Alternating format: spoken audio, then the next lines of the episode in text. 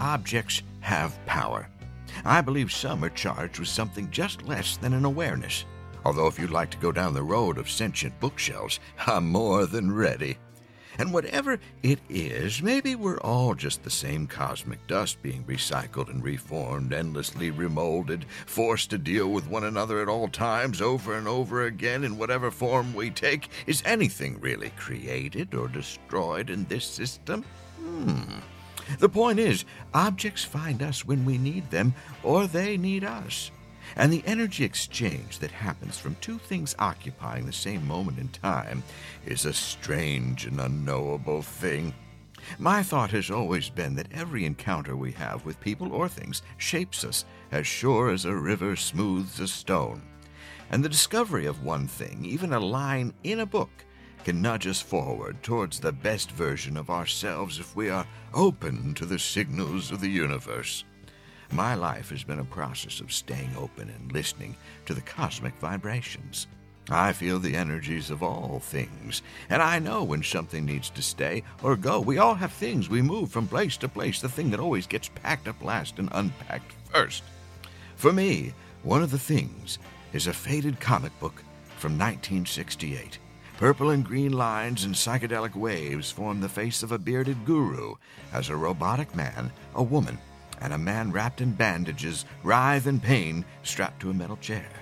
The plight of these characters and the idea of a groovy guru are things that we explore this week in The Deep Night.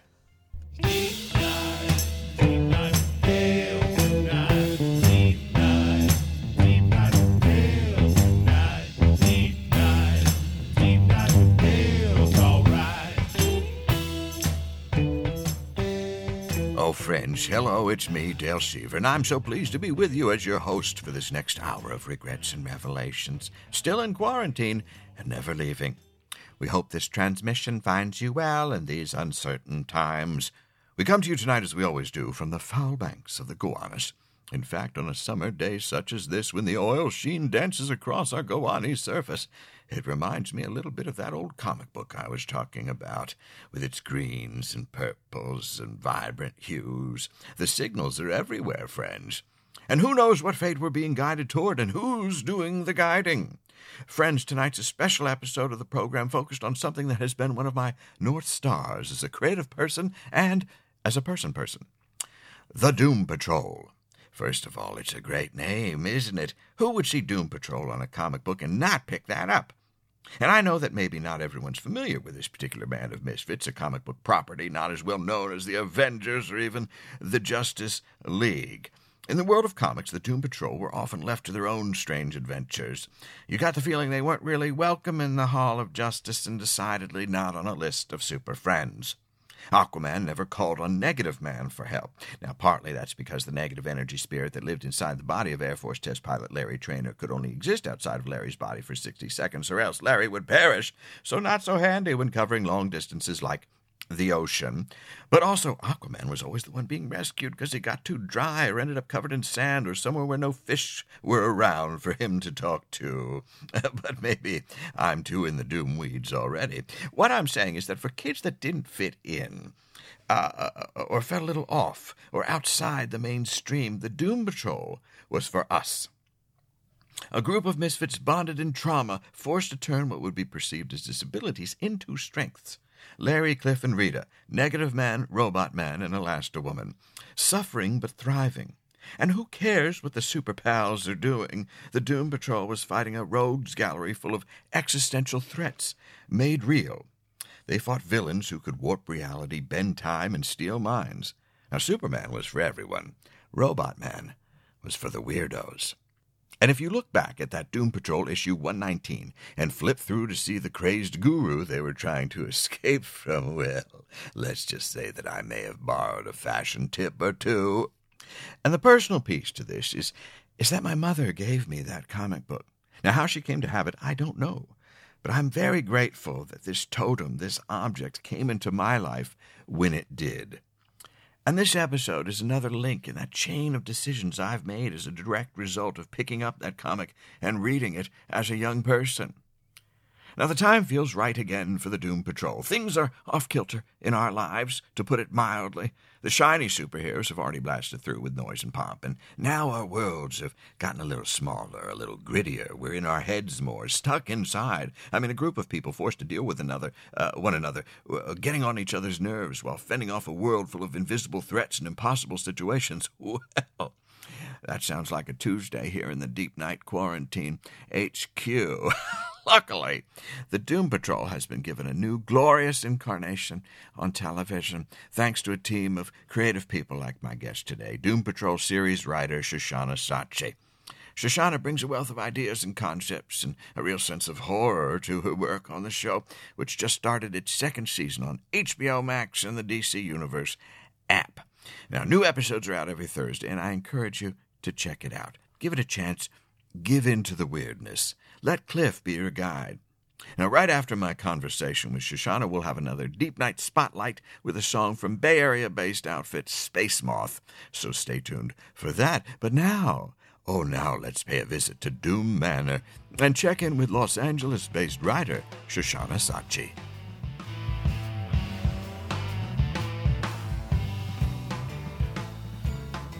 Shoshana Sachi, welcome to the Deep Night. Thank you. Thank you for having me.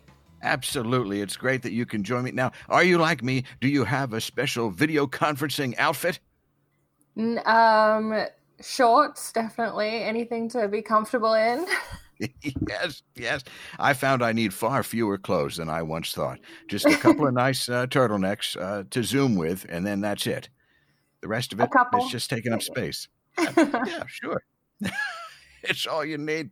Well, it's a great pleasure to meet you and to have you on the show. And my goodness, you're responsible in no small part for bringing uh, uh, my favorite comic book characters to life on the screen with Doom Patrol. Uh, you're a writer and story editor. Is that what it is? Did I get the title right? Um, story editor just means writer. Just means I, have done it for two years on the on this show. I love it. Well, I've learned something, and I know that we cannot get too specific about the, the program, but maybe mm-hmm. we could talk a little bit. I don't want to give anything away because it's a yeah. wonderful uh, thing, and certainly you've written a great uh, arc for everybody. Um, but season two has just started of Doom Patrol on HBO mm-hmm. Max. Oh. Yes. yes, it's very purple and very exciting. um, and I, I, have to thank you for giving the entire enterprise uh, a kind of a cohesive sense that I've never experienced before as someone who has read these characters and read this story for years. It you made it make sense. Oh, thank you. I'm glad. Sometimes I'm not very sure if we do that, but it's it's very cool to see people responding no matter how strange and how weird we go. Yes. Yes, and it is very weird. a little bit. yeah, yeah, and that's that's what's great. Now, for those unfamiliar with the characters, maybe just give me the, the basic idea here for the for those uh, folks. Well, basically, it's about a group of misfits who don't really want to be superheroes, but they're they've been gifted, or they would say cursed, with um, some supernatural super abilities, uh, which they um, feel is more of a hindrance than actually um, a superpower.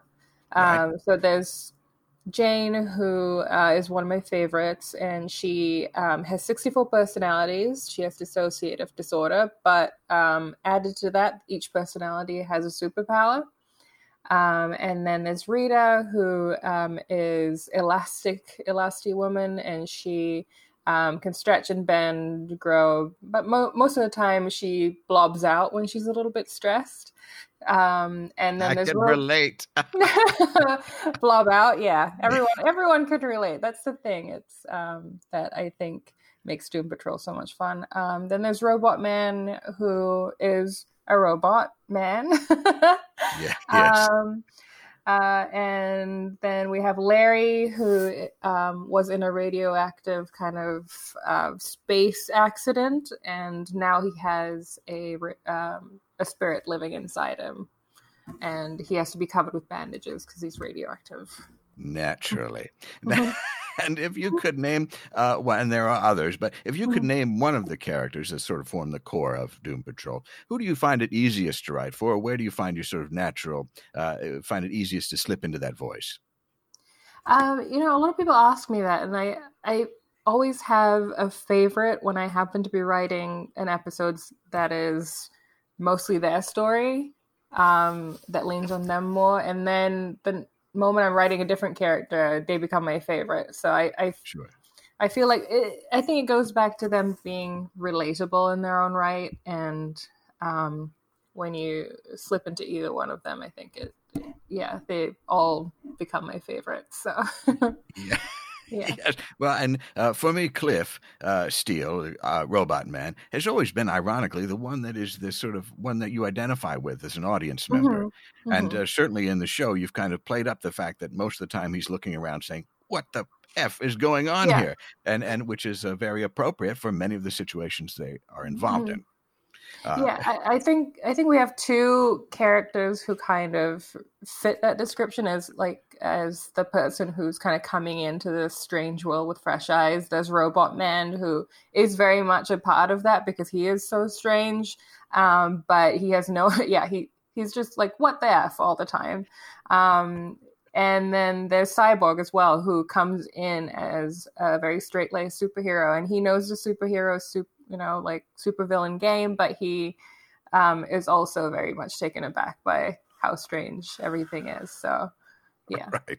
So Robot Man uh, uh, and Cyborg, the 2 Mhm. like somehow dealing with some kind of human uh, interface with uh, ro- robotics, are both Yeah. the ones that are our gateway in. Mhm. And uh, now the the whole thing uh, created 1963 or something has always been viewed. Doom Patrol is always kind of a proto X Men, is what people have Mhm. said. You've got the Chief and Professor X in the wheelchair. But it struck me in thinking about our conversation today how the, the X Men and mutants and all that always had to be a stand in for like teenage troubles and hormones and the changes of puberty.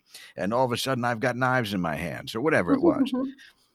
But the Doom Patrol are adults, and they're dealing with Mhm. very complicated issues that are adult issues of grief and trauma and self worth Absolutely. and identity. Uh, it's it's maybe that's why they weren't as popular uh, to begin with, uh, because it's kind of a teen medium of comics. Although that's changed. hmm hmm Yeah, I think so. And also, um, it, uh, the Doom Patrol comics are very niche in that they deal with um, a lot of kind of existential things in a philo- philosophical kind of way, in a very kind of avant garde kind of way. Um, so it's not for everyone, you know, it's not. Um, as straightforward. it, it, like even for me, like just going into Grant Morrison's, I feel like every time you pick you pick it up, um, you learn something new, you see a new detail. There's just a lot in there, packed in there. Yes, absolutely. And do you feel like the times, though, now have finally kind of caught up, uh, especially with some of the Grant Morrison things that were introduced uh, to the Doom Patrol? I mean, they are the heroes we need of this moment. Um, certainly, they were uh, very uh, progressive. Uh, one of the more progressive teams, I think. Uh, I'm almost sure that reading it, whenever I was reading it, was my first introduction to characters that identified as trans, as Mhm. non-binary. Um, there was a kind of queer thread through a lot of it. hmm Yeah, and I think even even now, if you look at comics um, coming out now, there's not a lot of that. So I think um, what Grant Morrison was doing was very, and Rachel Pollack very, very fresh and new and groundbreaking at that time for sure. Absolutely, and have found a sort of new resonance, I think, with what you're putting out there too. And uh, now I thought I would just show you my uh, this copy uh, that I'm Oh, holding nice. in my hands of Doom Patrol 119: Victims of the Mind Stealer. This one's important to me because it was one my mother had given to me, and I thought Oh. it was interesting that one, uh, this lady, uh, read comics, which was just kind of mind blowing, but that uh, this was my introduction. to this and a copy of Adam Strange, and they still remain two of my favorite kind of characters. But I mean, it's weird. They're always the grooviest kind of, and this one they get uh, involved with some kind of cult, and they have to switch personalities or something, and it's uh, And how old were you when you when you got that? Young, just a young, uh, a young, young person. I mean, she Mhm. must have uh, read it when it came out, I guess, in the '60s or something. Um, or I don't know, maybe that '70s. But uh, yeah, I got it as a young kid, and just trying to understand what was going on in the politics part. Yeah.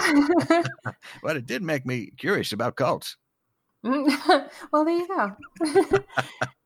so that, and so, what was that? Was my first introduction to Doom Patrol and comics, mm. really. But what was your first introduction to the to the team and the characters? And then I want to talk more about sort of how you got into this whole thing.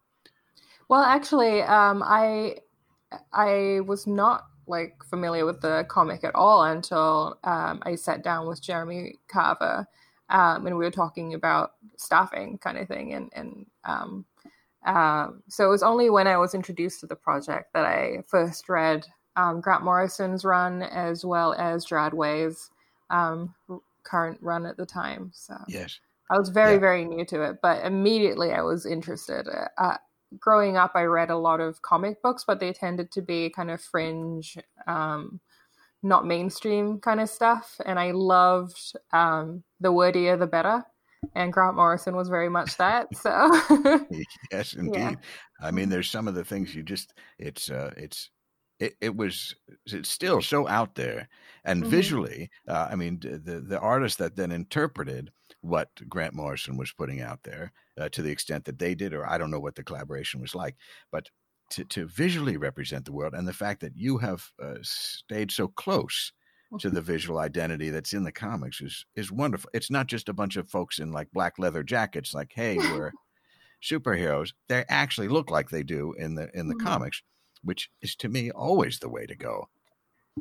Yeah, for sure. I'm I'm always blown away every time I turn up to set and I see uh, like things that the props department have put together, things that the costume departments put together, and it's always just so intricate and detailed and I, am glad that we get to do that um, and and really service the comic and make fans really excited. Um, yeah, and and it it really shows you how strong of a vision that Jeremy has for this and how yeah. much um, uh, trust and respect he has for the source material as well. Yeah. Even a bad Doom Patrol story is a great Doom Patrol story because you know you're going to have a talking gorilla or a lady who's a magnet or something's going to happen, and it's going to mm-hmm. it's going to be great. Um, and uh, the fact that you're able to translate so much of Grant Morrison stuff in that era and uh, Rachel Pollack stuff, just mm-hmm. fantastic. Now, uh, talk to me though about your path to Los Angeles, where you are now, uh, because you started uh, where. I was born in Malaysia. Um, and then at about 14 or 15, uh, we moved as a family to New Zealand. Uh-huh. And uh, and that's when in undergrad was when I found screenwriting. Um, and then about I want to say six years ago, I came out to LA um, to do a master's in screenwriting at UCLA, yeah. and uh, that's that's how I got here. And about a year of freelance writing, uh, and out of graduation, um, I wrote for a Cartoon Network a kids show called Power Players. Uh, just wrote a couple episodes for them. I did some freelance writing for uh, interactive story apps, and then yeah. I found Doom Patrol. Uh, so amazing. I'm, amazing. I'm very lucky. Well, if we can go back to the uh, to New Zealand for a minute, mm-hmm. and I don't want you know I don't want to make more of it than it is, but uh, it seems to me uh, recently there's been a surge of uh, creative and comedic voices coming from New Zealand that also bring a sort of uh, dark sense of of the world. Do you uh, find yourself? associated with that are you drawn to that kind of thing do you feel like it's too heavy handed to say that's a new zealand um, quality that maybe you picked up no, I absolutely think so. Um, New Zealand humor has always been a little bit. Um, it can be a little bit British in that it could be a little bit dry and um, and also a little bit dark. I think our sense of humor, um, and that's very New Zealand. And yeah, obviously I'm drawn to it. I grew up there, but I think the world's also becoming more open to different kind of uh, points of view, and I think that's why. I mean, it's always been there. I think there's a insurgence now because um, people are more open to um, trying out different different things and different voices. Yeah. And mm-hmm. is it just too beautiful there? That's why you have to have a little bit of the I mean, everybody wants to go there now, of course, because yeah. they did such a good job. It just, I mean, maybe they've always wanted to go there with the virus stuff. They, uh, mm-hmm. fantastic, and it's certainly captured our imagination at a time of great darkness. But uh, going back to your early days, uh, you how early did you feel uh, that you were a writer? Um, I've been writing since I was like four years old. Amazing. And, and and uh, do I have it correct that you were drawn to uh, horror as a genre? Yes, absolutely. Still am. Um, I love darker stuff, and I think even in my Doom Patrol episodes that I work on, you can kind of see my interest in in darker stuff. Um, yes. Some horror elements tend to kind of crop up there. Uh-huh. Uh, but with Doom Patrol, I get to you know match that with kind of, with really outlandish, crazy, funny stuff as well, which is yeah. which is always fun. And was that a part of your writing as well? Did you always find a way to slip in a little bit of comedy or humor? Um, I dabbled in a little bit of that when I was at UCLA, uh, learning comedy writing as well as dramatic writing. But I think most of the time I stuck to the darker stuff, and being on Doom Patrol helped me um, kind of add that string to my bow. Uh, yes, well, mm-hmm. good. Uh, and uh, what what do you think? What was the aspect of horror that you were into? Um, I I think you know maybe growing up in um, Malaysia, for instance, and also New Zealand, um, there's a lot of kind of mysticism and folklore and superstition. Um, it's pretty traditional to hear ghost stories that are very specific to our culture. Mm-hmm. Um, and that aspect of, of horror stories um, that use mysticism and folklore uh, is something that really, really interests me um, because it reflects as well um, kind of the human psyche, the darker part of the human um, human experience. So that's what really, really draws me in. Uh-huh. Uh, and is it uh, around uh, death itself, death rituals? Uh, mm-hmm. Is that where a lot of the folklore is focused?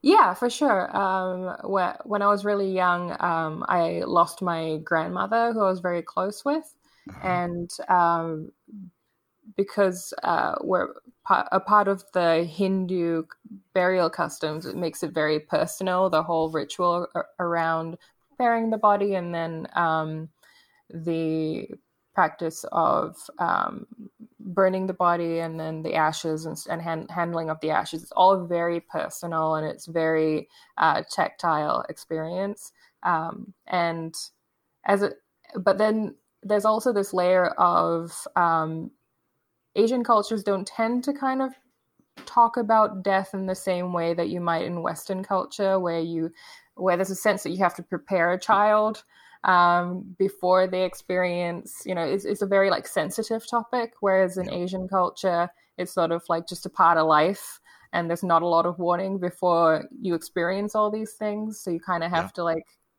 process it as you experience it. Um, so going through that as a child definitely um, in, intrigued me to, yeah. Um, yeah.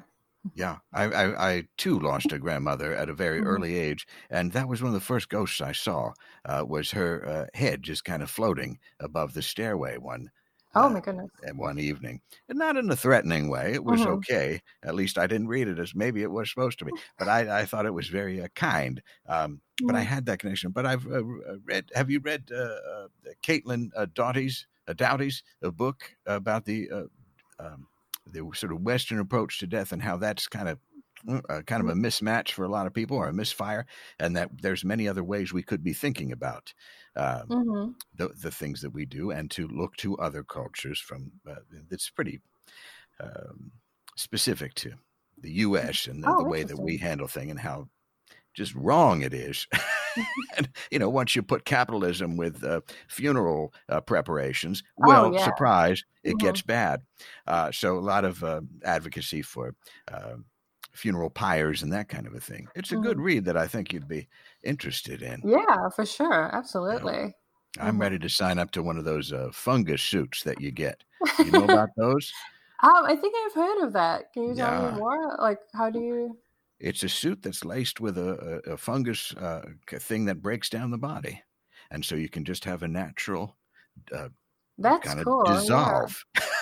Yeah. yeah, I always wonder about those, you know, um, those expensive coffins and stuff like that, how that breaks down. And yeah, yeah. what are we doing? Follow the mm-hmm. money. That's it's Absolutely. a racket. That's what it is. um, but you you wrote a number of things that were uh, what were they? Short stories, horror stories.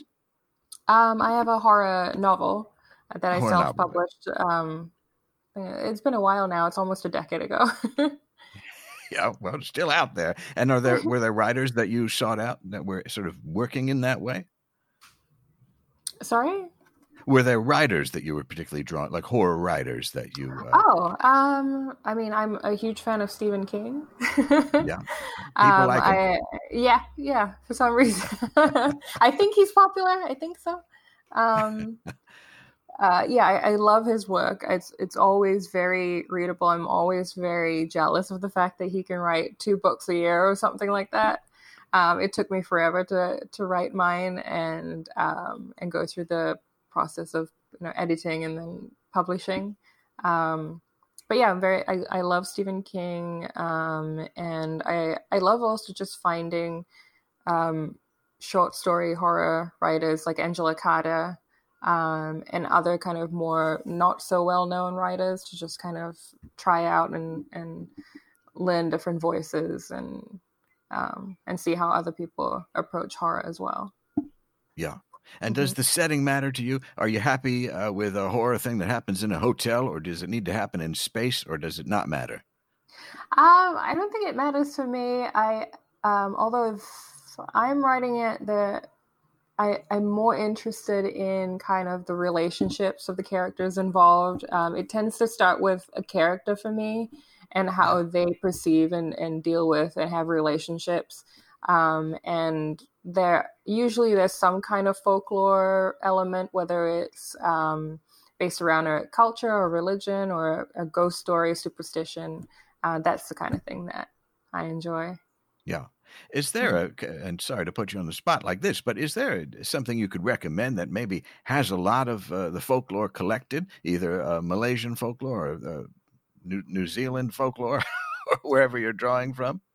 Um, oh my goodness, I can't I can't think of anything off the top of my head.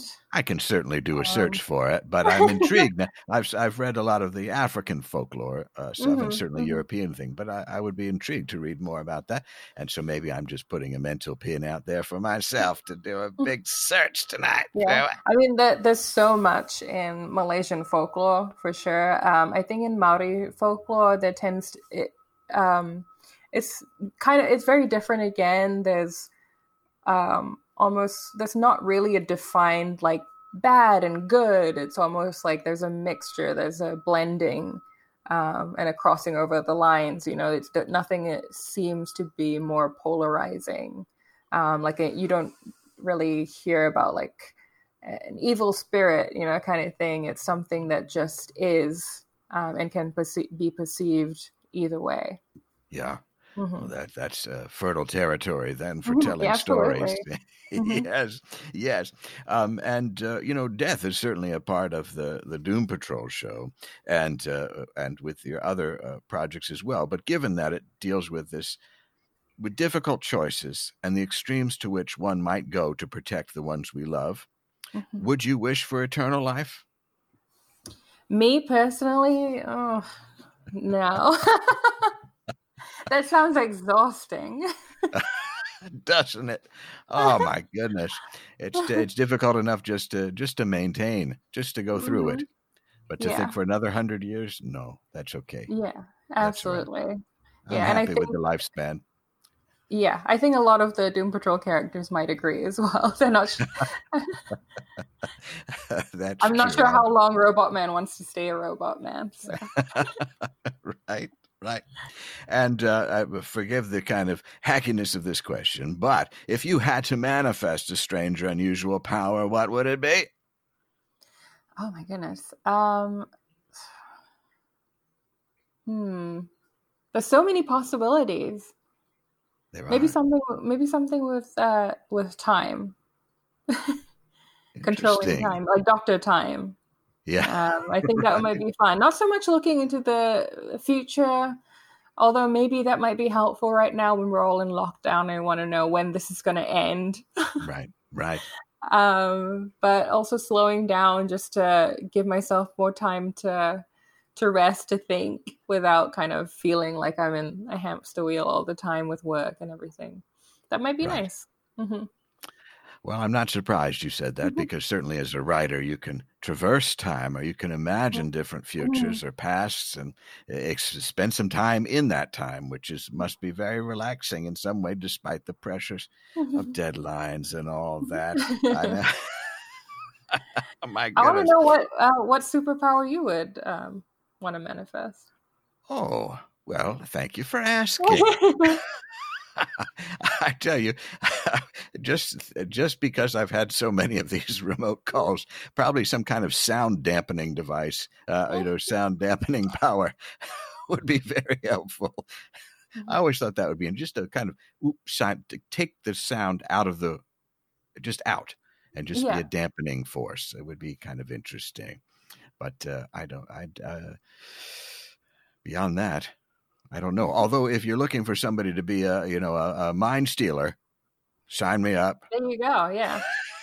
if you need a good cult leader, I'd happily step in and do a little switcheroo. Um, mm-hmm. but uh, no, I, you know, I have to think about that. I don't know if mm-hmm. I'd go for the whole invisible and the flying and whatnot. I like these more complicated yeah. ones where there's a little bit of a trade off. Like, well, you can have that power, but you can't do this, and then you have to yeah. think, oh, do Maybe I want to use it now? Yeah, I feel like you don't want to get stuck with just one. It might be a little boring after a while. You might want to try and switch it up. Maybe you could have one for like a week and then you change to a different superpower and try that one out. That's right. That's right. Not too different from what Crazy Jane does. Yeah. Do we Jane? We don't call her crazy anymore. Jane. What she calls herself crazy. Crazy okay, Jane. okay. Mm-hmm. I was worried I was stepping into something, but thank thank goodness that's been taken care of. Now, uh, are there uh, any Doom Patrol masks that we could wear to feel better about going through our days with our with pandemic masks? I mean. Oh I, well, I've seen a few online that people have made. Um, yeah. So if you want to, I, I've seen a red jack mask, for instance. Oh, that's, that's a statement, isn't it? that's a kind of a that's a yeah that's a mm-hmm. choice. I haven't seen the one that I was most scared to see, which would be that little Calvin uh, fellow uh, taking a leak on a coronavirus image. That feels like the thing that's going to set me over the edge. yeah. you know, I mean, I'm happy they're wearing the mask, but I'm also a little bit annoyed that they're yeah. that person. Um, well, has this time, now that we're talking about math, has this time influenced uh, uh, your thinking through it? Has it influenced your creative uh, abilities at this moment, going through the pandemic, being shut down inside? You're, are you able to either draw some inspiration from it, which sounds very weird and strange, and I'm sorry for saying that, but uh, or, or, or is it just shut down mode? How are you doing through it all? Is I guess the base of the question. Um, I think I, I've experienced like two major things. The the first is um, going into lockdown, and um, at first, as a writer, you're like, oh well, this is fine. I can do this. I'm an introvert, and I kind of like being inside. But then you don't realize how much you kind of draw from other people and discussion and um, and just being outside and experiencing different things. Um, there's also this feeling of stress. And even though you might not actively be thinking about how this stresses me out or how I'm scared of the current state of things, your body still feels it, I think. Yeah. Yeah. Um, and so I, uh, myself, as well as my husband, who's also a writer, um, and I, I, think a lot of people I know who are artists kind of go through this malaise a little bit, um, where we feel, you know, um, like we we have all this time we should be creating but um, we also struggle to to kind of have that that inspiration and not to feel like we're hitting a wall. Um, because you know you're you're tired your brain's tired and it's it's processing crazy things happen, happening every day. Yeah. Uh, so the, there's definitely that um, so i felt that slow down a little bit which feels uncharacteristic because if I'm working on Doom Patrol, then it's just like deadlines and we're going, we're going, and it, everything moves really quickly. Um, so that's something to get adjusted to. Um, although the second part of it is with everything that's been happening in terms of the Black Lives Matter movement, um, I felt really kind of charged to to put more of myself as a woman of color into my work and to put more of these um, political um, themes and elements and to really kind of pursue more diverse storytelling uh, for me personally. Um, and to put a lot of my empathy and, and, and feeling feelings of anger or sadness into my work as well. Yeah, mm-hmm. yeah. Well, it's a kind of planetary grief that, that we're mm-hmm. experiencing all the time. Um, and so, if you've, I mean, if you have whatever relationship you have with death or dying or impending doom, um, mm-hmm. you know, you're in that. You're in that actively, uh, mm-hmm. processing it at all times and through all the many different stages of that.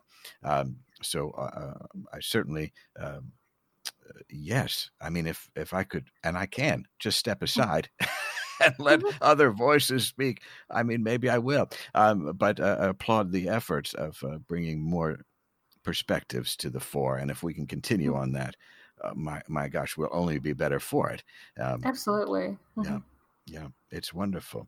Um, well, I so appreciate you taking some time today uh, to talk with me, and I hope we, we all get through it in whatever way we can. Um, and and uh, this has just been a, a, great thrill for me. So thank you. Thank you. Thanks. It's always good to to kind of reach out and have these conversations, especially at this time where everyone's kind of isolated. Um, it's helpful for everyone, I think. Absolutely, absolutely, mm-hmm. and and thank you for the great work you're doing on, on my my favorite little cast of people and, and characters out there. It's really uh, great to watch every Thursday or so when it comes out. Uh, I'm there, so uh, supporting that, and uh, thank you for putting that level of uh, inclusion and diversity out in the world. I hope people respond to it as as I have. Uh, I hope so too, and thank you so much for watching. Absolutely. Well, Shoshana, uh, I wish you good health and safety, uh, continued success with everything, uh, and uh, hope to see you again in, in, in the real space. Thank you. Thanks. All right. Shoshana Sachi, a brilliant writer, doing great things already with Doom Patrol. My thanks to Shoshana for joining me. I just love the show so much. Can you tell? And now, in part because Space Moth sounds like the name of a Doom Patrol villain, but mostly because I'm a fan of the artist Mariam Kudus, I asked if we could include this new track, Who I Was, in tonight's episode. Now, uh, you can find Space Moth on Bandcamp or Spotify, and I suspect there's a lot more to come. But this song spoke to me, and I think speaks to this uh, time that we're living through of losing oneself to the world, unsure of what happened before the pandemic, and completely impossible to imagine what's going to happen to us next. Here is Space Moth with the song Who I Was.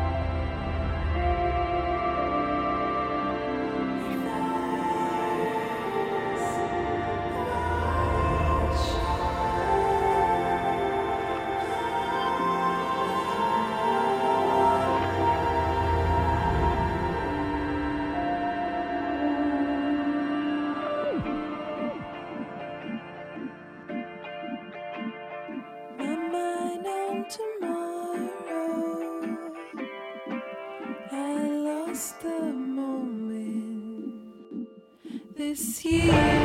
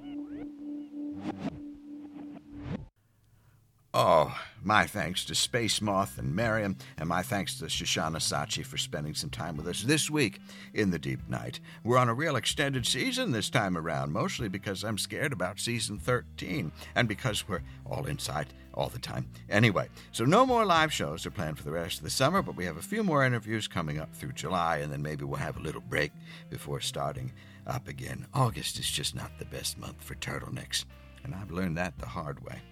So stay tuned. Thank you for listening. Thank you for rating and reviewing the show on Apple Podcasts or wherever you catch the Dale Vibes. And until next time, remember that although this night is ending, a bright new day is just ahead. Deep Night with Dale is independently produced and performed by James Bewley, Season 12 podcast icon, illustrated by Lars Litaro. Deep Night Season 12 theme by Zach Gabbard. Music throughout the episode is provided by the talented roster at Howler Hills Farm in Ohio. Production studio space provided by Harvestworks here in New York City. Remember to subscribe, rate, and review the show on Apple Podcasts or tune in on Stitcher, SoundCloud, or Spotify. Thank you for listening, and this season, I encourage you all to leave your portals open.